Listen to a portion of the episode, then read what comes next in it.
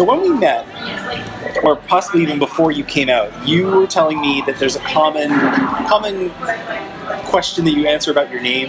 Yes. That you tell people, no, I'm not. Oh, God.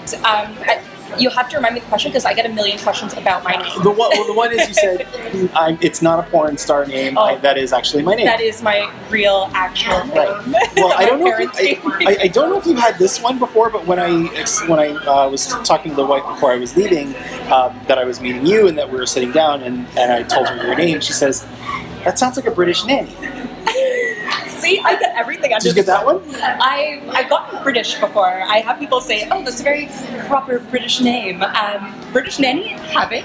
But I think that's kind of cool because that makes me on par with Mary Poppins. Basically, I'm okay with that. Yeah, I figure you should be like taking care of some children and singing to them and teaching them life wisdom. Right? Which I obviously do on a daily basis. Not really, but of course. You know, in my heart. Also, I should be able to pull random things out of my purse and fly around with an umbrella. I feel like I should be able to do that. I see this movie in my head. I really do. I see your name in big gold script. Welcome to wherever you are. My name is Ryan McNeil in Toronto, Canada. You are listening to episode 182 of The Matinee Cast. It's the movie-loving podcast of my movie-loving website, thematinee.ca, your home for cinematic passion and perspective. We're outside again, people. You could probably hear that already. Forces aligned to kick me out of what I thought was going to be a home recording, and forces also aligned to make me stall on another show. But that's okay, because we have stumbled into a very strange part of summer where there is so very much to talk about, and that's not usually the case for August. No. And I'm actually really excited because, of course, I've got another first-time guest on. I'm always excited to get the first. It's a weird little dichotomy with getting the long-time guests on back and getting the first-timers on. I'm equally enthused for both. So it's like if somebody were to put a gun to my head and say, "What's your preference?" I would be a dead man. That laugh belongs to the writer of the somewhat in need of some updating Toronto Film Files. But TIFF is coming, so I'm hoping that there will be some writing happening there. Absolutely. A site you can find at torontofilmfiles.wordpress.com. We are in Midtown Toronto in a lovely Starbucks location.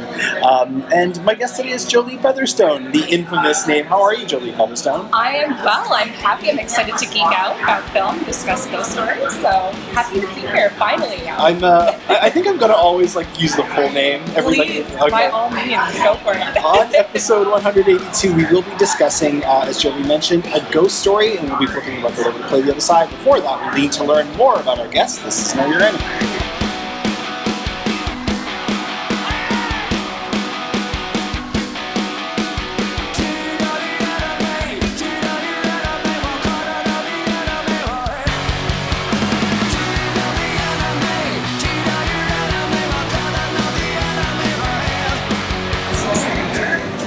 Time for me to stop talking for a little while. Miss Featherstone, what is the first film you can remember seeing in a theater? The first film I remember seeing in a cinema was actually Casper. Ooh. Yes. Like 1993 or so. Around there with Christina Ricci, Devon Sawa was actually Casper. Yeah. Yes, that is the first film I remember seeing in a theater. Okay. You know what's weird? I feel like somebody else, that was their first film. Really? It's like somebody else on that show. I seem to remember that answer. I need to meet them. They're obviously your kindred spirits or something. You know, and both times I'm going to say that I've actually never seen it. Really? No, you've never seen it. No, it seems cute. It's a fun, cute movie. I mean, Christina Ricci plays a young girl, sort of an outcast, a bit of a loner, moves to a new area with her father, and inevitably befriends the ghosts that are living in her house, presumably.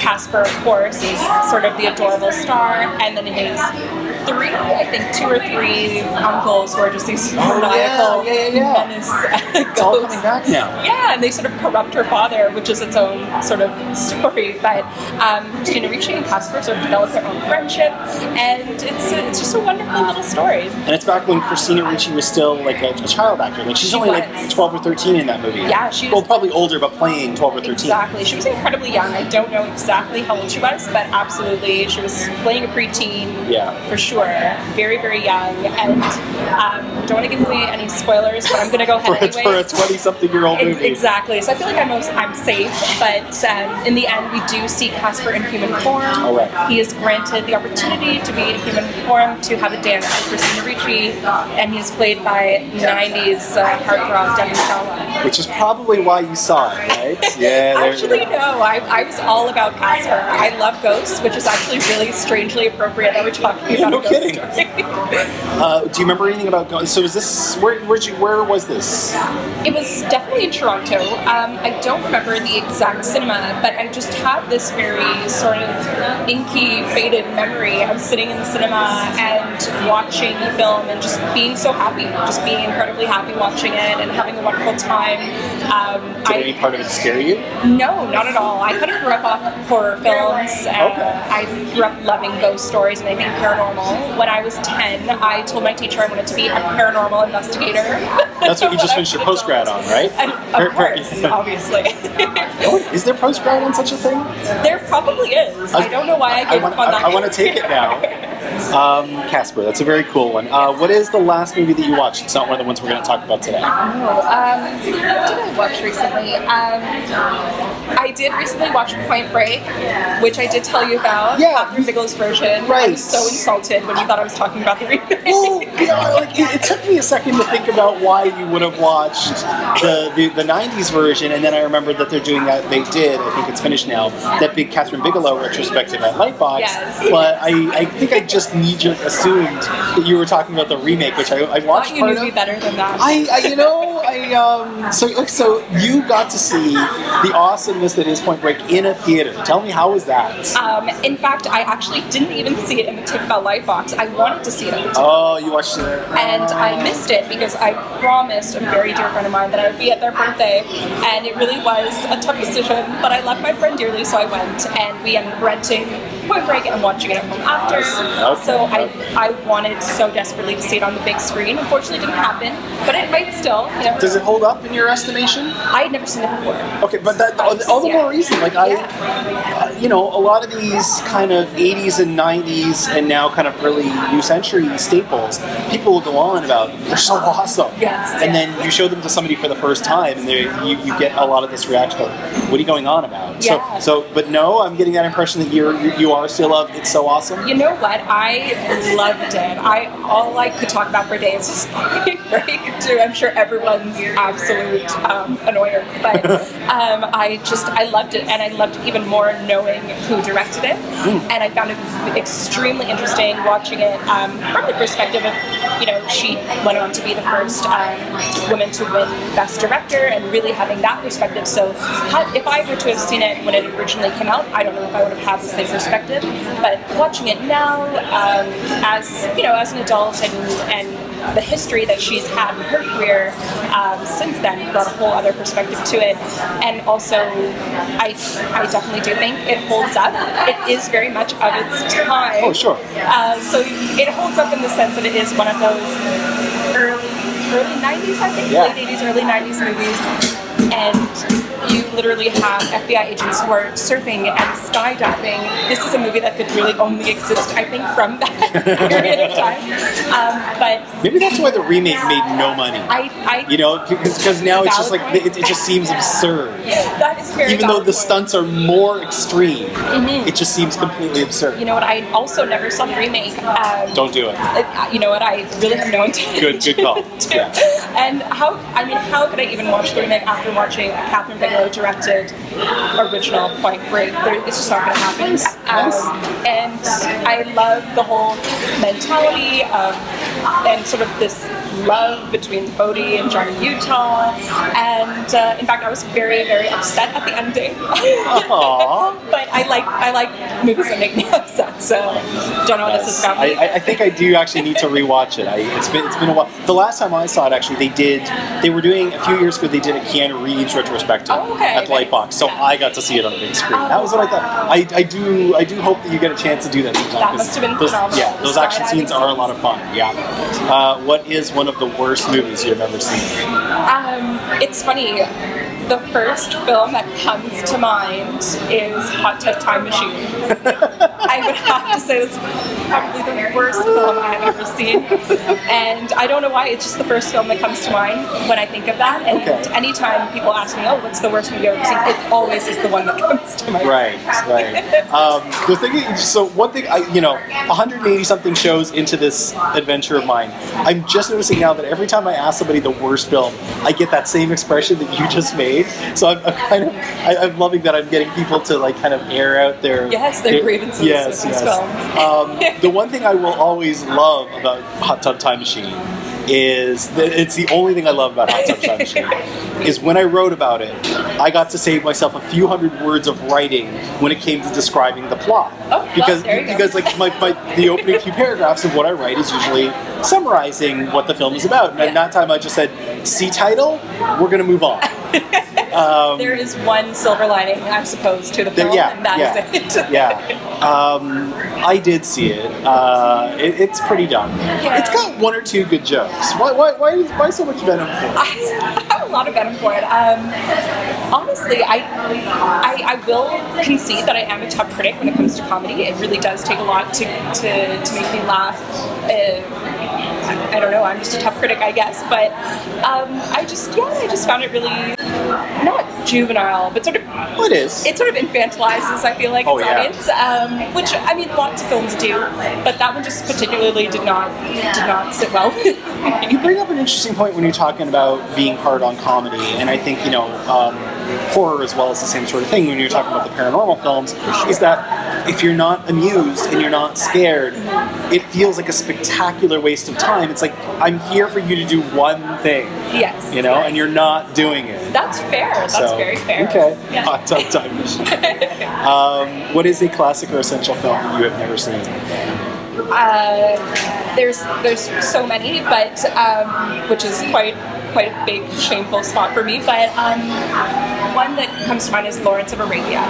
That has come up a lot lately. Has it? Okay, yeah. I've never seen that. And it's definitely something I should see and will eventually see. I think I am waiting for the moment to see it on a proper screen, but I've never seen it. How do you do with long films? I do well with long films. Okay. I'm a marathoner when it comes to films. I'm quite okay with that. It's kind of funny. So, yet another Lightbox story this past weekend. While it was beautiful out on Sunday, while it was glorious and sunny and wonderful outside, and people were, playing games of soccer and biking, and we had a Caravana Festival going on in the city. I went to the Lightbox and I sat down to watch Carlos, the Canal+ miniseries, which is 5.5 hours. Oh my gosh. That takes the record as the longest. It had intermissions, but that takes the record as the longest single screening. I'm willing to bet you weren't the only one, though. No, there was 40 or 50 of us. I'm sure you were not the only one that chose to be indoors on such a day. Yeah, I felt a little bit better when I was amongst people. But Lawrence of Arabia, I mean, we'll probably talk about this actually when we talk about our feature film, because time in movies feels so relative. And it's one thing I'm always curious about with Lawrence, along with the fact that I always tell people, go for scale. Yeah. If you can see it on a big screen, do so. Is how people handle the length, because it is 4 hours. It's a capital E epic. But I mean, and a lot of it is them wandering around the desert. It's glorious. It's stunning. And when you remind yourself they went out to the desert and shot that shit, it becomes even more impressive.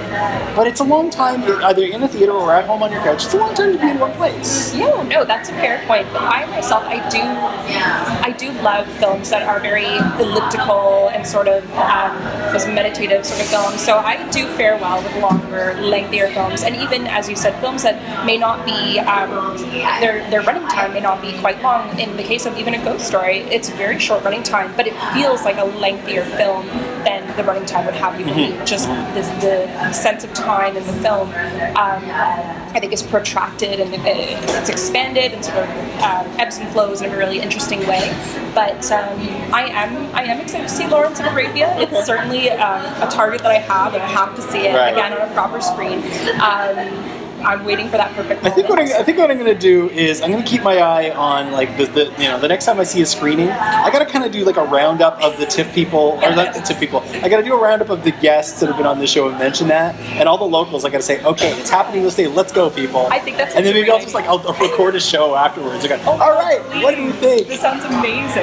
Oh, last but not least, what is the film that for any rhyme or reason you wish you had made? That's a really good question. I feel like there's been quite a few films like that for me, as there are for any person that loves film and loves the process of making a film. But in terms of film, I wish that I had made there's one film that comes to mind, and I don't know if it's something I wish that I had made, or I'm just so happy that somebody made it. Okay. It's called Amateur by Catherine Bigelow. I have not even heard of this movie, so illuminate me. Yes, it's a very interesting film. It's not, I would say, the most enjoyable film, but it's not meant to be enjoyed. Okay. And whenabouts did it come out? You know what? Even the decade. It's so awful that I can't tell you the year, but I would say the 90s or 2000s for sure. Okay. So it's modern. It's modern. Is it in English? It is in French, actually. Okay. It's in French. And what's it about? It shouldn't be too hard to come by with subtitles. It actually follows the story of two sisters with their family as they're on summer vacation, and you really do follow the two sisters, mostly focused on the one sister. Interestingly enough, the film in English, the English title is actually Fat Girl. Oh, I know this one. Oh, okay, but the French title is Amateur, which is for my sister. Okay. Now I know the one. So it's a very big disconnect, and I find it absolutely hilarious and very telling that the English title is so different from the French title. Yeah. But you do follow the sister who the English title sort of pokes at, and you follow her along. It is, again, very sort of, I wouldn't say it's a slow-moving film, but it is more of a reflective film. They follow these two sisters at a very interesting point, sort of a coming-of-age point in their life, and they sort of discuss and reflect on their own sexuality and their identity and their family and sort of their power within their family. It really is, I think, a really poetic sort of illustration of like the body and the lived experience, especially being from the perspective of this young preteen girl, which is such, I think, a tumultuous time in everyone's life, but particularly in this film, it's explored really interestingly, and sexuality is explored really interestingly. Okay. So I don't know if I wish I had directed it. I'm just so happy that someone did direct it. Like, is it something that when you saw, like it spoke to you in a way? Yes, obviously. Absolutely. Oh, and I should mention there is a bit of a twist ending. Okay.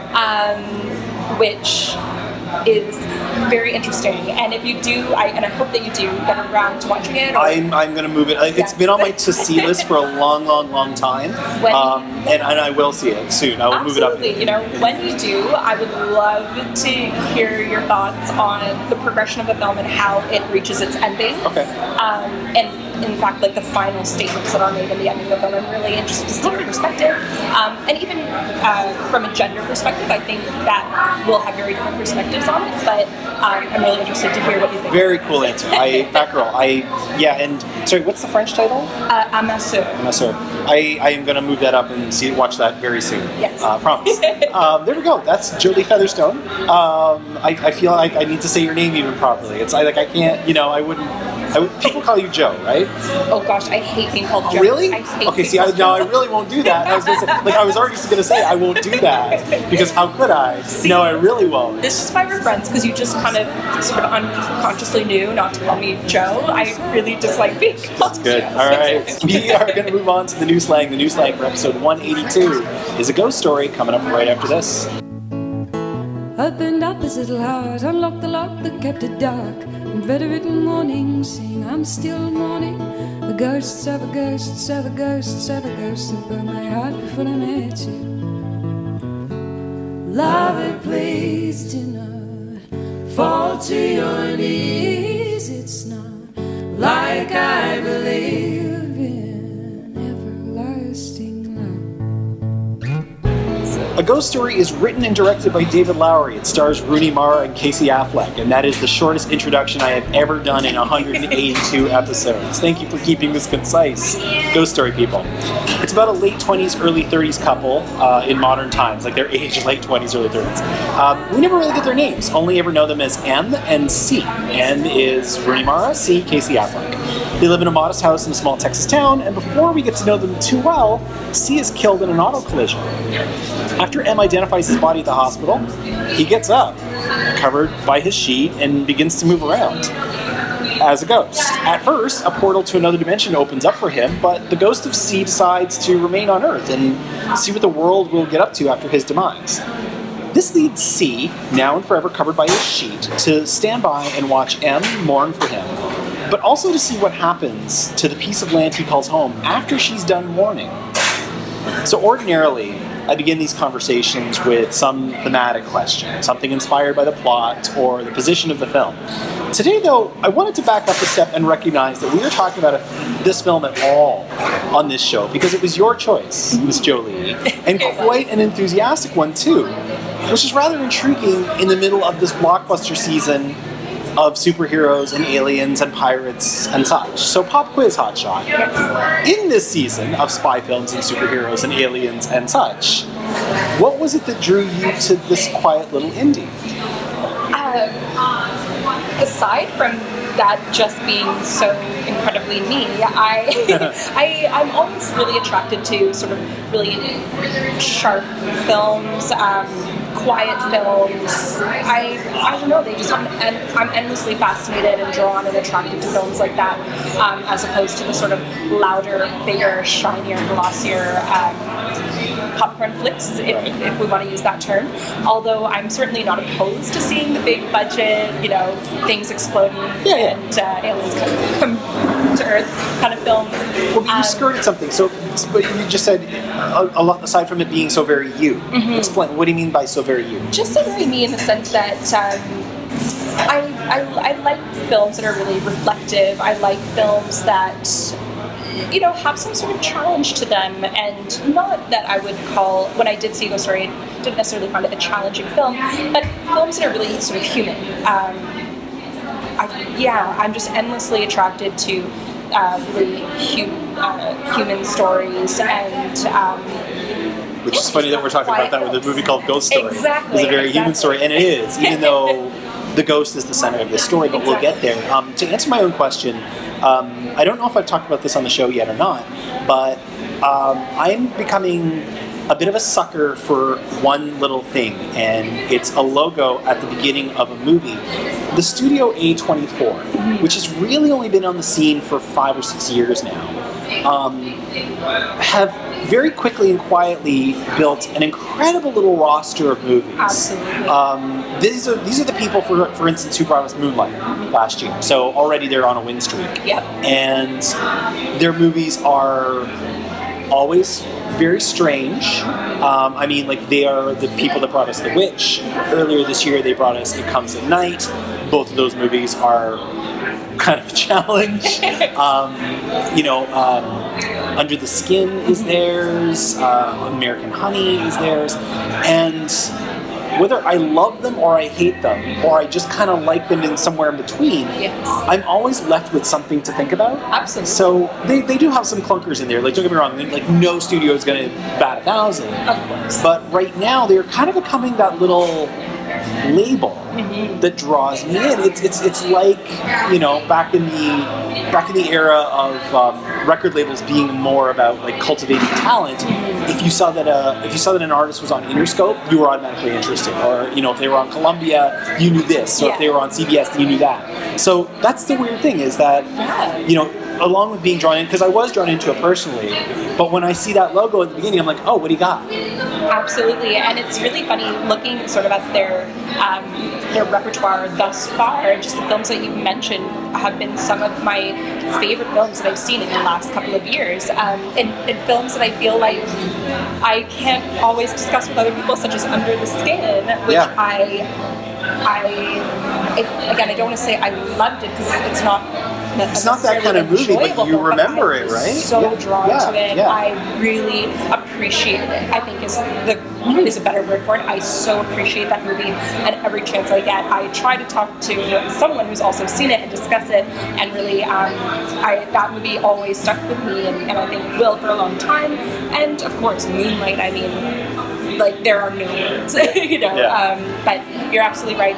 They're definitely they're the one to watch. Sure. So now, of course, we've got a Ghost Story to add to that, and how did it work for you? You were, you know, like, I imagine obviously you liked it because you called the ball for this episode.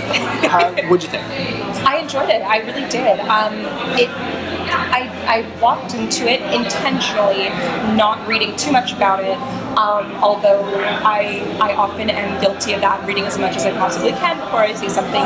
For this film, I intentionally did not read anything. I did not look at anything before I went in. So I wanted to leave myself completely open to the experience. And I personally really enjoyed it. Again, it is a very interesting film, I think. I think what I found interesting about it was the question of what do we sort of tether ourselves to, and what that whole question of tethering yourself to a person or a place or a feeling, an experience, and how you carry that with you throughout, you know, different stages in your life, or in this case, his afterlife. Yeah. And what really is home to us. Yeah. That, for me, was the really interesting question, and it was just done in such a visually beautiful way. I thought it was so just... It was hypnotic. Yeah, it's a very, very poetic movie. Mm-hmm. You know, it's not really interested in going in a straight line from A to B, although it really does. That's the thing, is for as abstract and you know, meditative as this movie wants to get, it is still very, very linear. It jumps around that line at one point, but it is still a linear story. I would agree with you on that. I felt that it was more linear than I thought it would be, but I didn't mind that. In all honesty, I didn't mind it, and I thought it was executed well. Yeah, this movie actually, it kind of wrecked me. Did it? Yeah, I went into it not knowing much, and I'd just seen that one trailer, I think twice. I didn't really have it high on the priority scale. I wanted to see it, but if we weren't recording this show, I wouldn't have seen it when I did. And I'm kind of an easy mark for these kinds of things right now, but I did not expect to be so engrossed when I was, for my mind to go for all these different places as it did. And as I said, just to basically be emotionally just eviscerated by the time it was time to go. Yeah. And, you know, admittedly some of that is personal, but I think that is quite telling of a movie, that it can just tell this compact little 91-minute story and really get to the heart of some very, very personal feelings. Yes, absolutely. This movie... So we were talking earlier, when we were talking about Lawrence of Arabia, we were talking about time and how it was relative. This is a movie that really kind of plays with that, because it's not long. It's an hour and a half, right? But there's times where it can feel really brisk and times where it can feel deathly slow. How did that work out for you? Personally, I think time was sort of the shining star for me in this film, and how it was dealt with, how it was portrayed, and how it was just viscerally sort of manipulated within the film. And I think the whole notion and almost feeling the texture of time stuck out to me during the scene. Again, I'm sorry for spoilers, but I'm going for it. During the scene when C has returned to his home and he is waiting, and you just have this sense, you know, time is sort of lost for him because he's no longer a living, breathing, physical, you know, entity anymore.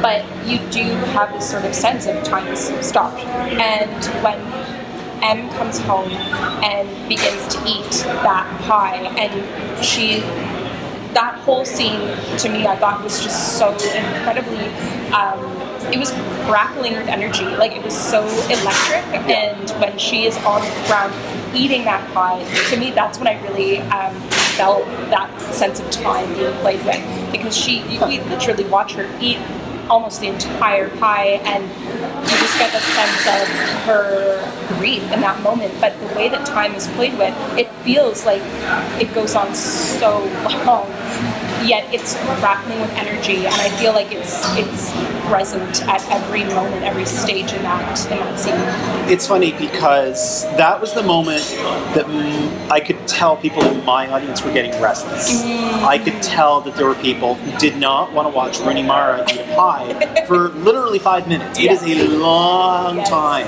that she is just sitting there on a fixed shot, carving up this pie and eating it. One time in that moment seems to stop. Mm-hmm. And that is very, very apt for this kind of movie, because somebody like her, if she was grieving her husband, time would just be gone. Mm-hmm. You know, she would lose all concept of hours and weeks and days. So, yeah, what did you do last night? Well, I took a pie and I sat down and I just started eating for 7 minutes, and I didn't stop until I got sick. Yeah.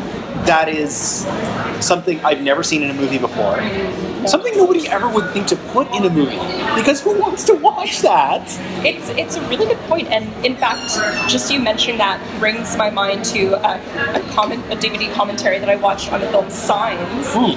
Again, not totally related to this film, but the director, Night Shyamalan, mentions at the end of the film, well, towards the end of the film, I should say, there's a scene when the family is gathered around the table, and they're all kind of going through this frustrating moment. Should we stay in this home because this is where our mother was, and if we're all going to die together, we want to be here? Or, you know, he's trying to take the survival, logical, pragmatic approach. We should go to the water because they might not put us there. And there's just so much tension, and he begins eating everything off everyone's plate. He just dips his fork into his son's plate, his daughter's plate, and he's just eating voraciously, but he's starting to cry while he's eating. And I specifically remember from that DVD commentary, and this probably makes me a total nerd. Right? No, because you know what? I remember exactly what you... I thought I had made it up. I was thinking about it in this movie. Could finish the point for people who aren't nerds like us. I love this moment. Okay. But yes, M. Night Shyamalan does say, like, I think he said it's so challenging, and it was just beautiful witnessing an actor do that scene, like that frustration, that grief, that tension, and crying while you're eating. And it was such an interesting scene to watch, and it jumped into my mind during that scene with Rooney Mara. Because in this scene, it's at a distance. You can't really tell. Mm-hmm. Because this camera just stays locked off and stays on her, like, as you watch, you start to kind of see her nose starting to go red, and you can eventually see the tears just falling. She doesn't stop, she doesn't flinch, she doesn't move, she just keeps on eating. It's an extraordinary scene for all involved.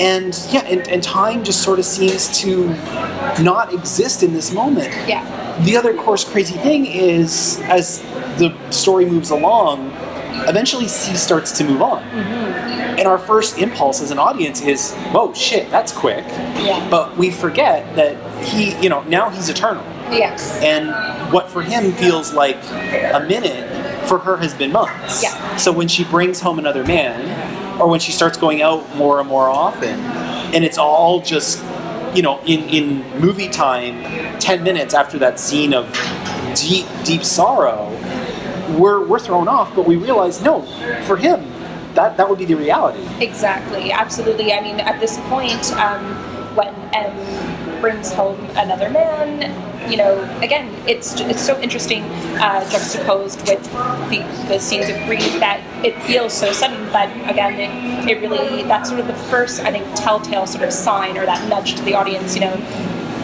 he does not exist within like a sort of time and space that we can recognize.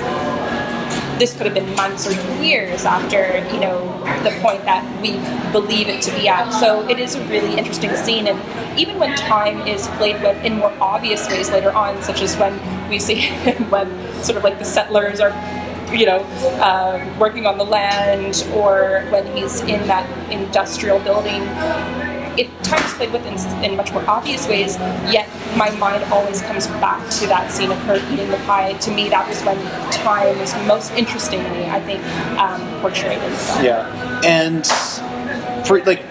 for you, did this movie ever feel long? No, it didn't. I mean, there were times when I would think to myself, this is only an hour and a half long film, and yet it feels so much more robust than that. Yeah. You know, robust may not be the right word, but it did... Brisk?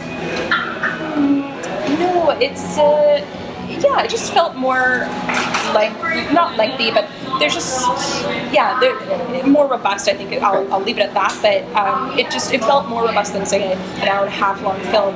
And even though I was mentally conscious of that while I was watching, at no point did I feel like I was trudging along. No. I felt like it was very, it kept you, or at least in my experience, it can be very present throughout the entire story.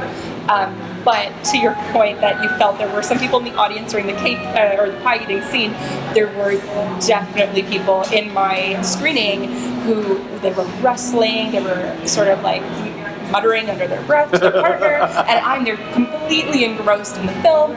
And I did see that some people maybe experience that sense of timing a bit differently than I did. It's funny because on the one hand, like I want to tell people, go into a dark room, put your phone away, yes. Just let this movie wash over you for 90 minutes. That's the best way to see it. On the other hand, I know a lot of people won't get the chance because mm-hmm. This is the kind yes. of movie that doesn't play in a lot of markets. Yeah. But two, you know, time is precious and money is precious, and it's like, you know, I really want you to go watch this movie, but I know that you're gonna go watch Wonder Woman again.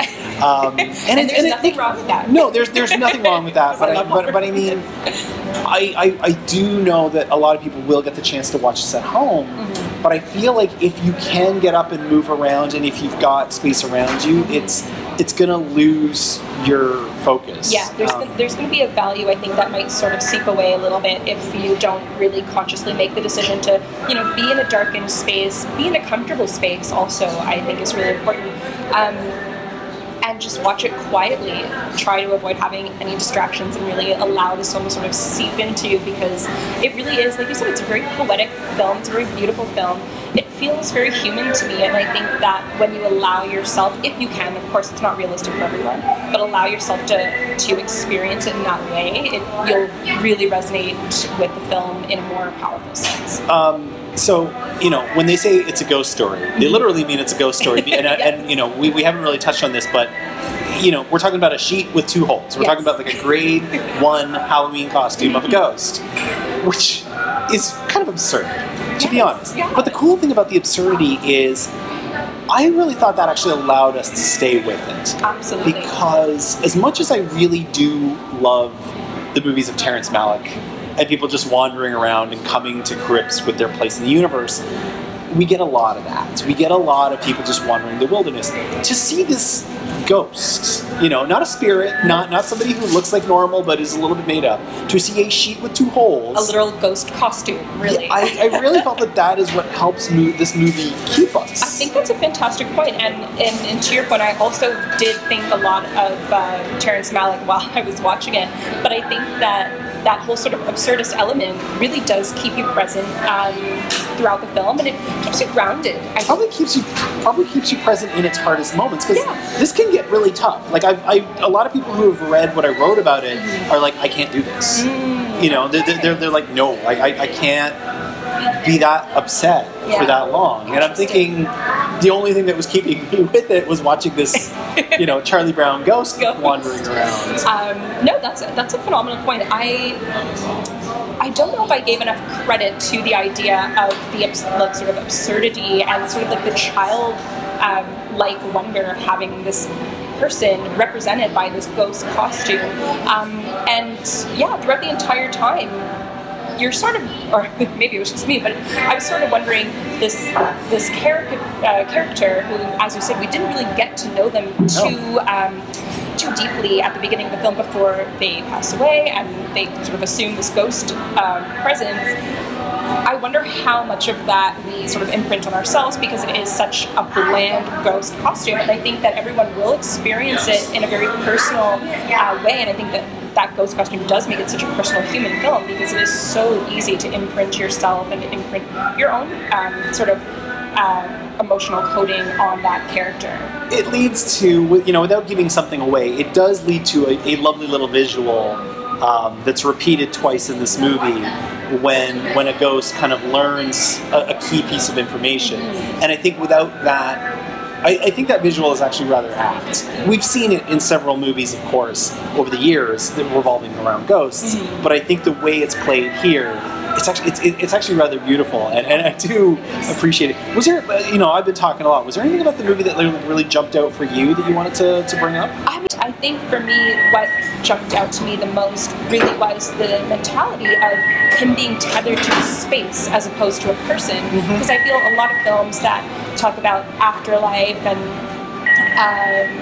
a lot of films that deal with afterlife, I feel they always sort of talk about our sort of existence being tethered to another person. And in this film, he doesn't follow out.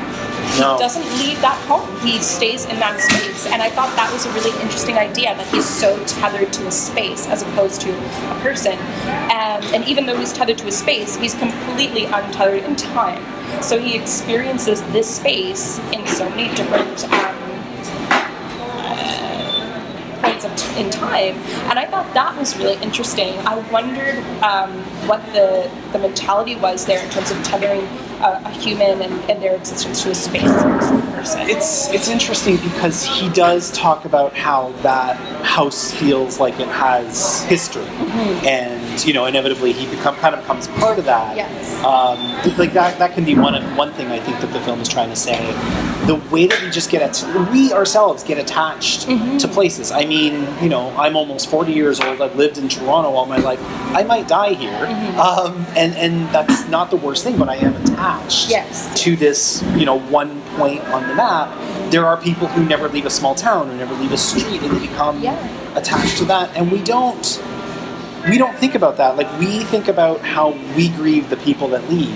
We don't necessarily think about how they might grieve us when we're gone from that space. Yeah, absolutely. And I think that might be what drew you in so much. Yeah, I definitely think that's a very, very valid point. I guess for me, I think in film, or at least the films that immediately come to mind when I think of dealing with afterlife, there's so much of this conversation about, you know, a home being a person, whether that be your family member or your spouse or whomever it is. But I just found it really interesting that he was so tethered to the space. And it was interesting to me because you bring up this notion of attachment to a space and history and sort of the emotional imprint of a space. But it's so interesting to me that he left the hospital and walked what seems like it could have been miles and miles to this home. We would assume to see Anne and to be close to Anne, and yet when she leaves, he doesn't follow.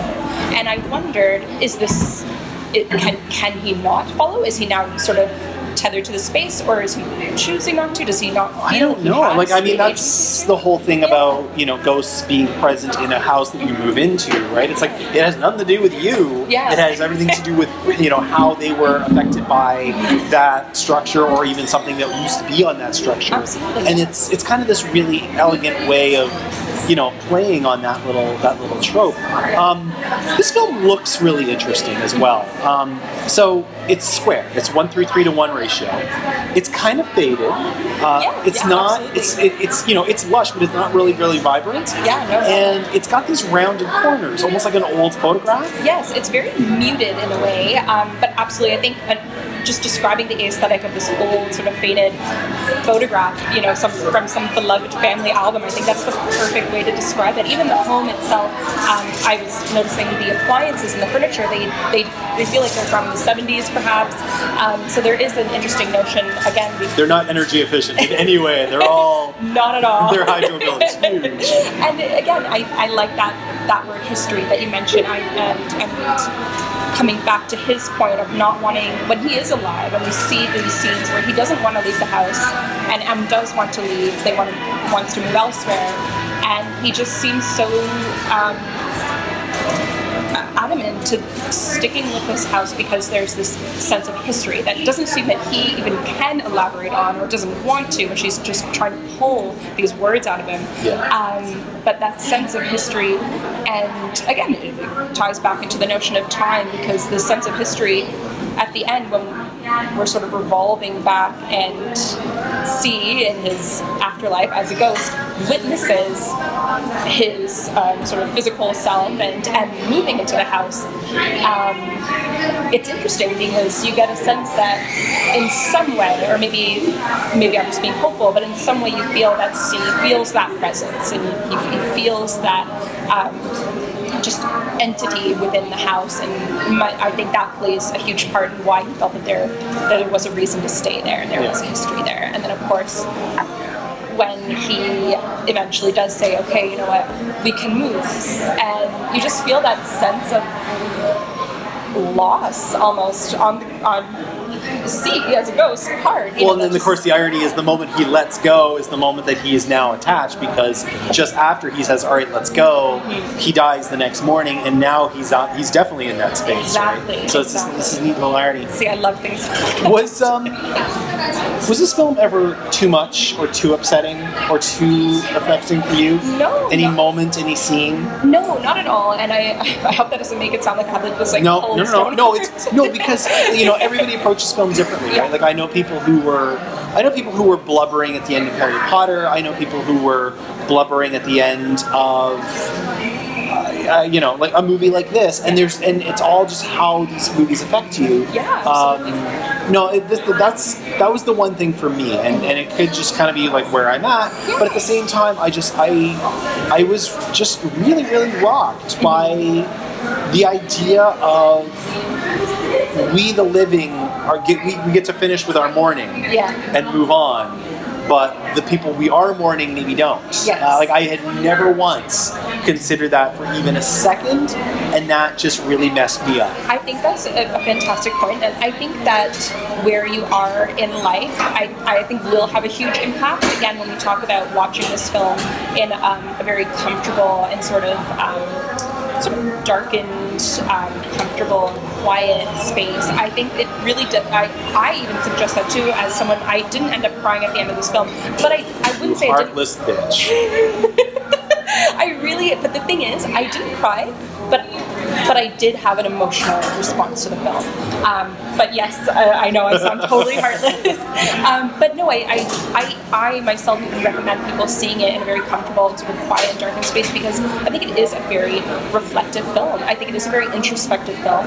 And I think because it is so imprinting or sort of allowing ourselves to kind of occupy this, just the representation of C as a ghost, I think it's so fluid and it's so easy to do. I do think that it is an incredibly human and incredibly emotional film, so I think it is best to see it when you feel you're in a comfortable and kind of safe and quiet environment. And although I didn't cry at the end, because I'm absolutely heartless, I had a wonderful emotional reaction. I actually felt a huge sense of happiness. Like, it does have a joyous ending. Like, you know, without giving anything away, it does end on an uplifting note. Yeah. It just depends on kind of how much you're still carrying at that point. The ultimate point of the movie is to try to let go, including let go of the last 90 minutes. That is kind of going to be how it all plays. I had trouble letting go. I held on for like much of the weekend and had to go watch 6 hours of Carlos to really let go. I may or may not have been crying on the subway, but I'll leave that to me and everybody else who was online. It stayed with me. I will say that though. It's still in my mind, and I actually want to see it again because it is. It stayed with me. It left an imprint, but for me, I think it was emotional, but it was a very joyous feeling that I left. So we end every review here at the Matinee Cast with a souvenir, something tangible or intangible. If you can take away from this movie, Jolie Featherstone, what would be your souvenir from Ghost Story? Okay, there's two that come to mind. All right.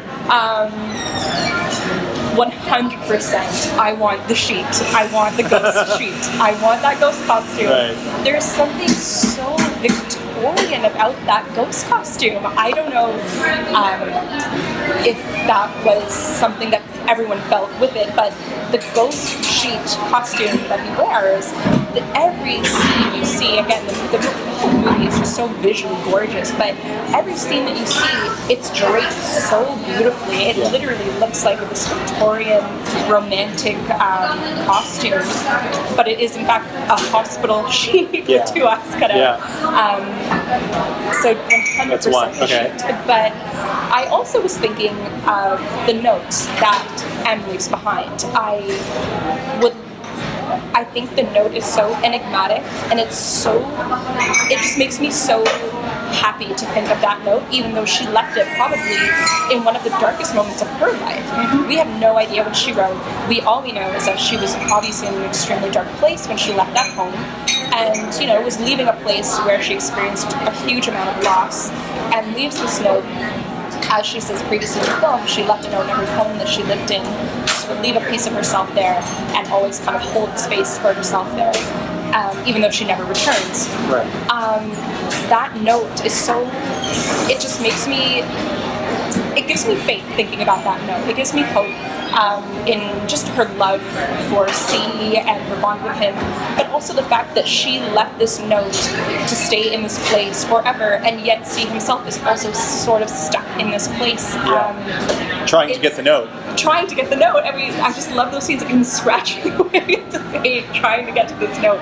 And it's so funny because every time he's scratching away, something inevitably distracts him. And I'm always like, dude, you've been here for hundreds of years. Just ignore that. Yeah, you'll be fine. You've been here for hundreds of years. Just keep scratching away and get that note. It's funny that you mentioned, the souvenir wanting the note. I actually found that my souvenir of where the note was concerned was I kind of found myself that I now want to leave notes. So that was kind of one of those things. But the other thing that I was left with, it is something I will eventually be able to get. But at one point... M as the ghost knocks over a bunch of books, and one of them falls open, and she actually reads the passage. Yes. So you're tapping on my nerdy little nerve, but it happened so quick that I didn't catch what it was. I was able to very quickly kind of skim the lines. So I'm gonna have to come back to this movie and do a pause and do a Google and read this book, because I'm sure there's no accidents when it comes to something like Absolutely that. Absolutely not. And I feel the same way. When that book fell, also like yourself, I'm a bookworm, and when it fell, I was just sort of feverishly reading every word I could take in while it was being featured, and I kept thinking to myself, okay, the next cut they're gonna show the title. No, the director doesn't give you that, and I kind of love that he doesn't give you that, but I still do want to know. I was gonna say Google will be my friend. But the thing, when again coming back to the whole souvenir of the note, while I was watching the film, I had this feeling of that's something I'd like to take away from this film, or that's something that is such an enigma to me. But when we reached the ending, I was so happy that the note is sort of never revealed to us. So here's a little bit of trivia. Nobody actually knows. So what director David Lowery told Rooney Mara to do is write something personal, write something poetic that you can come to mind, write it down, fold it up, and shove it in that little crack. And so she did, and she stuffed it in there. They knocked down the house. She has completely forgot what she wrote. So she forgot. Nobody else saw it, including, when they opened up, they just opened up a blank page, and they destroyed the house. So it's gone. Nobody knows what she actually wrote. And this is not like Lost in Translation, where you can just really listen close and no, you don't even see what she's writing. That piece of that poem, that prayer is gone. It's so funny because I find it really hard to believe that she doesn't remember what she wrote on there. But I mean, it's fair. But you may really not. But I don't know. I find it really interesting again, it's such an enigma to me still. But I'm so happy that whether she forgets or whether she's choosing to forget, I'm so happy that she's not revealing it. I think she actually forgot. Yeah. I think it was long enough ago that she actually did. It was doing a movie like this, it would be really, really intense. Mm-hmm. It's entirely possible that it got buried. I just find it so interesting. I feel like what she wrote on that note would be... I'm just so fascinated. But at the end of the day, I thought about that in the theater. I was like, oh, that note, it's such an enigma. But, like that it's gone. But I was happy that it was so sort of evanescent in a way. It was there and then it wasn't. Yeah. And he's sort of moved on. And all we need to know is that it is something of comfort. That it is something to say, I was here. Release, yeah, exactly. It's we rate here on the Matinee Cast on a scale of 1 to 4 stars. I think people can probably tell where we're going with this. Jolie Featherstone, what do you give A Ghost Story on a scale of 1 to 4? I think I would give it a 3. I think 3 out of 4. Yeah. Well, hold on. You've been waxing about this movie for about an hour. There's no way. Where did it lose a star for you? You know what? I'm just being a tougher critic. than I normally am. I don't know. I think that it definitely... I loved it. It's a film that I think is so incredibly beautiful, and it's so poetic. I think for me, again, it's one of those films that I think of from, I don't know, I have a lot of love for it. I have a very emotional love for it that I feel almost responsible to give it a 3 out of 4 star because I don't think I've had enough time to approach it from a more critical, analytic standpoint. Okay, I am going to give it a 4 just because I've said, like, there are some times where I think with my head and sometimes where I think with my heart, mm-hmm. and this was one where I was totally thinking more with my heart. Yeah. If you can make me cry, that's usually a sign that you're getting a really good reaction out of me. Just, you know, where it kind of fell in the landscape and where it took me. This is one of the movies I will be talking about again at the end of the year. I can appreciate how somebody would want to kind of ramp up to it. Like, a lot of my favorite movies from the last 5-6 years are ones that initially I was like, there's something missing. And it was just time. It was just time for it to settle. So I do get it in that respect. I don't entirely believe you. But I do, honestly, it's one of those films. I think that's a great way to put it. That it will settle. I think that it's. I just saw it so recently. So for me, I still feel sort of in the emotional throes of this film. That I want to allow myself more time to bring more, I guess, critical eye to it. But honestly, maybe I shouldn't even bring a critical eye to it. It's just such a wonderful film, you know. Maybe we're wrong. Maybe you think that this is a terrible movie and that we're both just drunk idiots. Let me know. Ryan at thematinee.ca, Twitter, where I'm matinee_ca, Facebook.com/darkmatinee. What do you think of David Lowery's A Ghost Story? We're going to plow right into the other side because we're going to do one of those kind of mishmashy versions where we talk about a whole bunch of movies all at once. And this is kind of a weird movie to try and pair up, to be honest. Like, if I was trying to double feature this thing, I would have a really, really, really hard time. But one of the movies that jumped to my mind initially is from 1990 or so, by Anthony Minghella. It's a comedy, actually, called Truly, Madly, Deeply. With Alan Rickman and a gloriously talented British actress whose name I cannot remember, but she's got one of those faces. She's done so much stuff, and I feel so very, very awful that I can't think of it. Is that cheating? Nah, it is. But the idea in this movie is that she is grieving the loss of her partner, and it was one of these movies where, kind of like, you know, Rooney Mara with her pie, where grief is very, very visceral, like very messy, not, you know, Jackie O under her veil being the stately, you know, look of composure in times of great peril, but just messy cry. You know, we've all had a messy cry. Oh, absolutely. And it comes up in this movie, and it turns into a comedy because her partner comes back in a spiritual form and keeps her company for a while, but we start off with her just being just so distraught.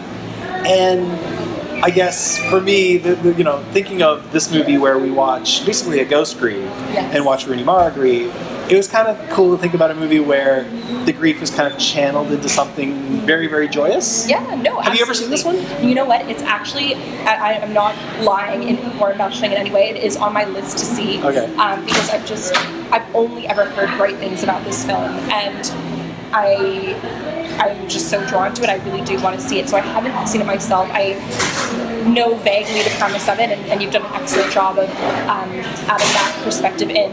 But I can definitely understand, you know, in terms of theme, why you pair them up, for sure. I mean, and like it's got a lot of like joyous music in it. They're both musicians. One of them plays the piano, one of them plays the cello. Which is interesting because C is also a musician as well. Yeah. So I think that was probably in my brain somewhere. What did you come up with when I again, this was kind of a task, so you know, you're a champ for even trying this. It's hilarious because normally I'm one of those people that someone will always ask me, oh, well, if I like this, what else will I like? And I can generally kind of find a good sort of double feature to give them. And this, I will have to say, was a bit of a challenge. Initially, my mind was like, oh, should I just give people the most messed up double feature ever and put Ghost with A Ghost Story, which I think would be absolutely hilarious. Again, Ghost, I haven't seen the film that you were discussing, but I understand that it is a bit more, and I could be totally wrong on this, but I understand it's a bit more comedic, whereas I feel Ghost, although it is a fun blockbuster film, it is a bit dark at times, and it is a bit, you do get a sense of danger at times. So I think that, again, channeling it into a joyous sort of atmosphere is a really interesting thing. Ghost being a blockbuster is a really interesting thing. Pairing something like Ghost with A Ghost Story, I think, would be such a strange and trippy double feature. But I have to say, there was a film that kept coming to my mind while I was watching A Ghost Story, and I sort of kept pushing it away because I'm like, I don't know why I'm thinking about this film, but it would always kind of wriggle its way back into my mind. And it's actually a Terrence Malick film. Tree of Life kept coming to me when I was watching A Ghost Story, and although I think that A Ghost Story is leagues more accessible than A Tree of Life, there's just something about the sense of loss and sense of grief and family, and again, I'm using the term family in maybe not a totally obvious or literal way, but Tree of Life just kept coming to me when I was watching A Ghost Story, and the really beautiful outdoorsy shots and just the movement through space. Some of my favorite scenes in Tree of Life are the scenes where just Chastain as the mother and the kids are playing outside in the front yard, and just the greenery and like the lush trees, that always stuck with me. I love those scenes from that film, and those scenes kept coming into my head when I was watching A Ghost Story, because I do think there is this really I think directors are really going at this sort of personal but also profound look at time and grief and afterlife and family as well too, and Tree of Life just kept coming back to me while watching this film. Obviously I think aesthetically maybe not 100% similar, but they're both really visually beautiful. There's really sort of like long sort of luxurious scenes in both. We both have these both feature really like galaxy space shots, which is interesting.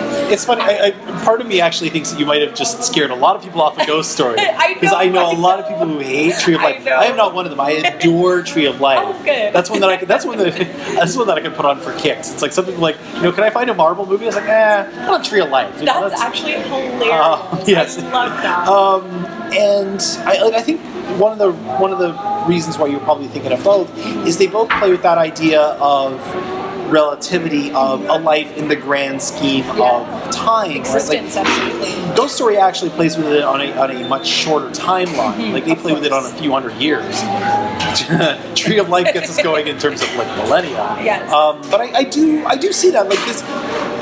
Lowery, if we put aside Pete's Dragon, Lowery with Ancient Body Saints and this movie is very Malick inspired. I don't know if he's trying to be him. He's not trying to copy him. That's the cool thing. Like you can see the influence, but he's not trying to rip Malick off. 100%. I do want to go back to Ghost though, because I don't know why I didn't really think about it. I thought about it, but I just kind of dismissed it. Yes. And I wonder, actually, we mentioned earlier with another Patrick Swayze movie off the top of the show of how it plays now. I would be curious how Ghost plays to somebody who only knows it in concept, because I think what most people know about Ghost is Unchained Melody and the party scene. They don't know about that. It's not played as quite as personally as it's played in A Ghost Story. Absolutely. But it does really, really hang itself on the grief of both sides, on the griefs of Demi Moore and Patrick Swayze, and trying to move on. And I seem to remember Demi Moore actually in this movie a lot was really, really fraught. Yes, she was. There's a lot of emotional scenes, and kind of like you said, it's not the Jackie O sort of gotta put on this in the space and be this sort of strong facade. She does go through scenes of just very unfiltered sadness, unfiltered grief and anger.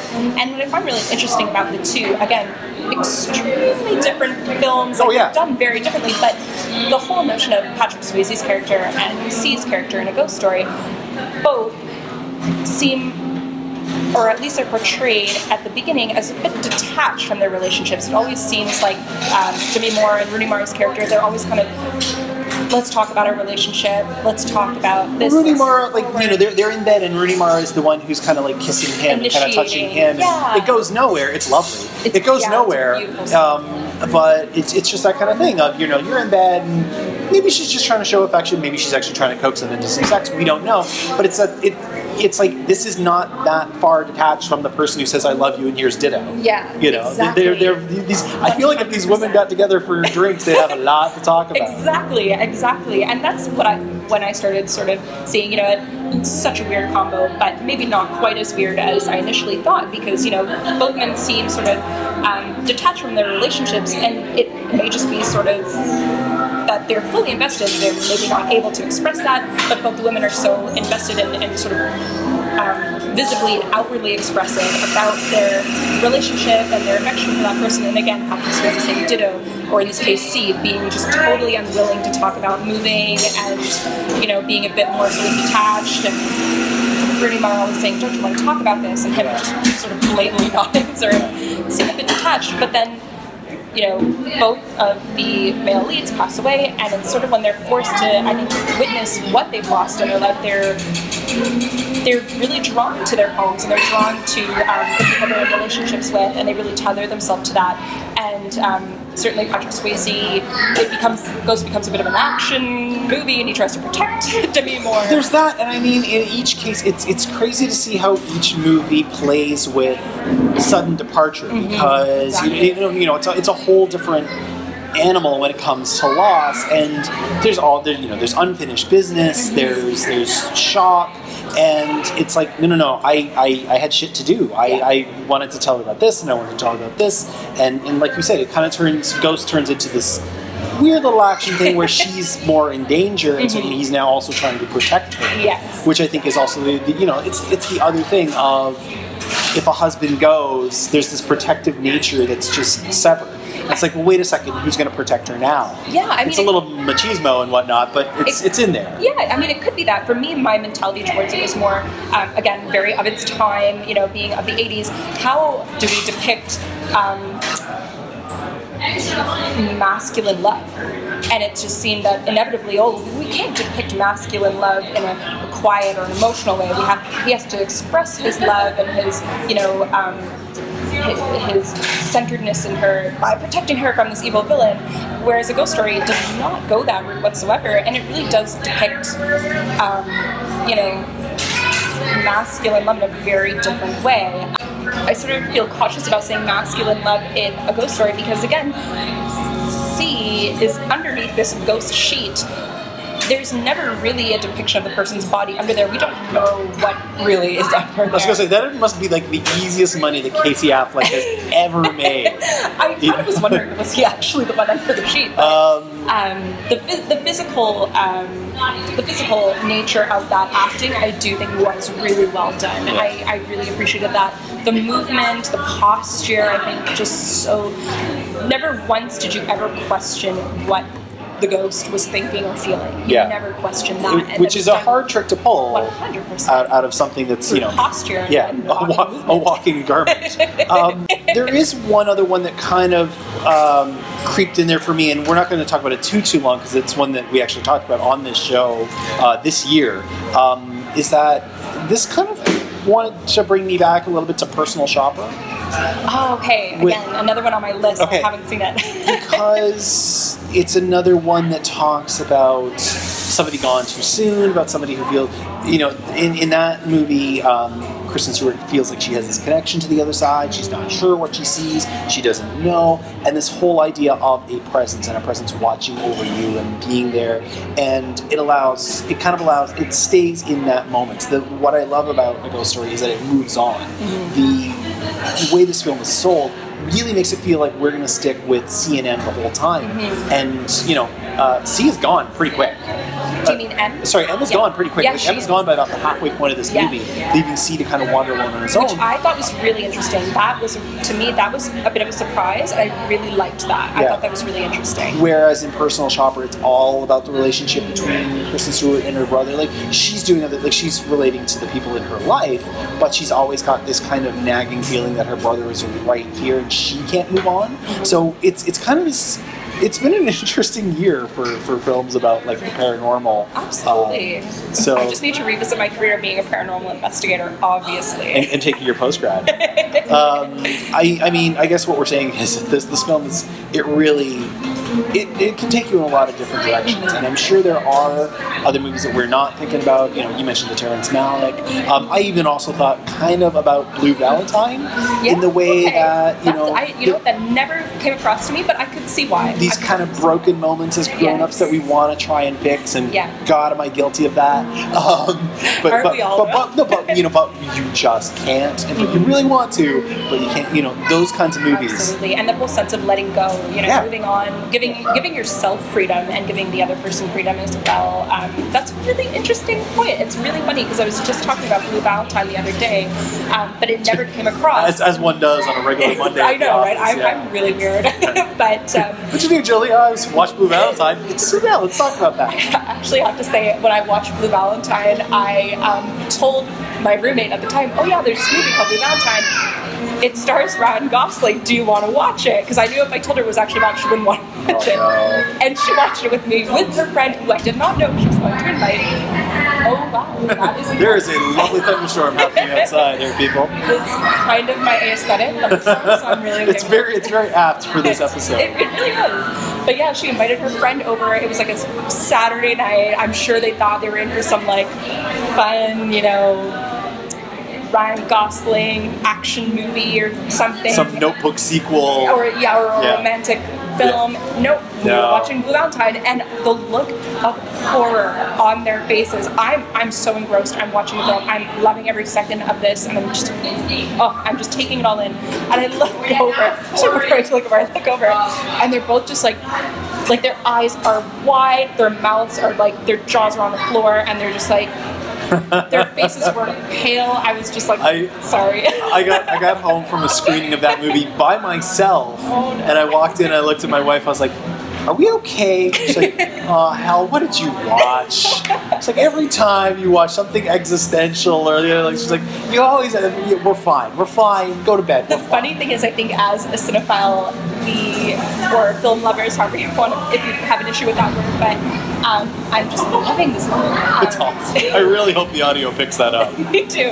I think that, I can totally relate to that. I actually had a previous significant other see me after I watched A Star Is Born starring Judy Garland. Right. And that ending of that film, I think for me, that ending wrecked me. And I didn't necessarily think that it would. But I was oh my God, I was crying. And I go out and I see them, and they're just like, "Oh, what did you watch?" Yeah, and I was like, "Oh, I can't even talk about it." They're like, "Oh yeah, movie mood." Lots of good stuff. Lots of good stuff. That is episode 182 of the Matinee Cast. Come on back on Monday, August 21st for episode 183. We're coming back on short rest. We're going to talk about Lucky Logan, Steven Soderbergh's return. I want to thank Jolie Featherstone for being here. Thank you so much for coming out on a very rainy night all of a sudden. It was glorious when you walked in. Yeah. And can people start reading your writing sometime soon? Is that going to be in the future? Gosh, I really this podcast is just a huge kick in the butt to carve out more time for writing. And now, as I mentioned, now that I'm done my post-grad, I can hopefully devote more time to that, but this is a huge motivation to get back into writing, and I'm definitely going to carve out more time. In the meantime, if people want to find you on Twitter, where can they find you? They can find me at TO Film Files, so pretty easy to find. Cool. My site, of course, is thematinee.ca for more audio content. You can find back episodes by going to thematinee.ca/podcasting. You can also find them on Blueberry, Stitcher Radio, Apple's podcast app, and the iTunes Store. They'll give you handy ways to subscribe for free and get alerts when new episodes drop. Feedback on any of the movies we've talked about today, especially A Ghost Story, can be left by emailing Ryan at thematinee.ca, Twitter, where I am matinee_ca, or Facebook.com/darkmatinee. Any final thoughts? Wow, that was so much fun. Nice. For Jolie Featherstone, I'm not going to stop saying that name. I'm Ryan McNeil. See you at the matinee.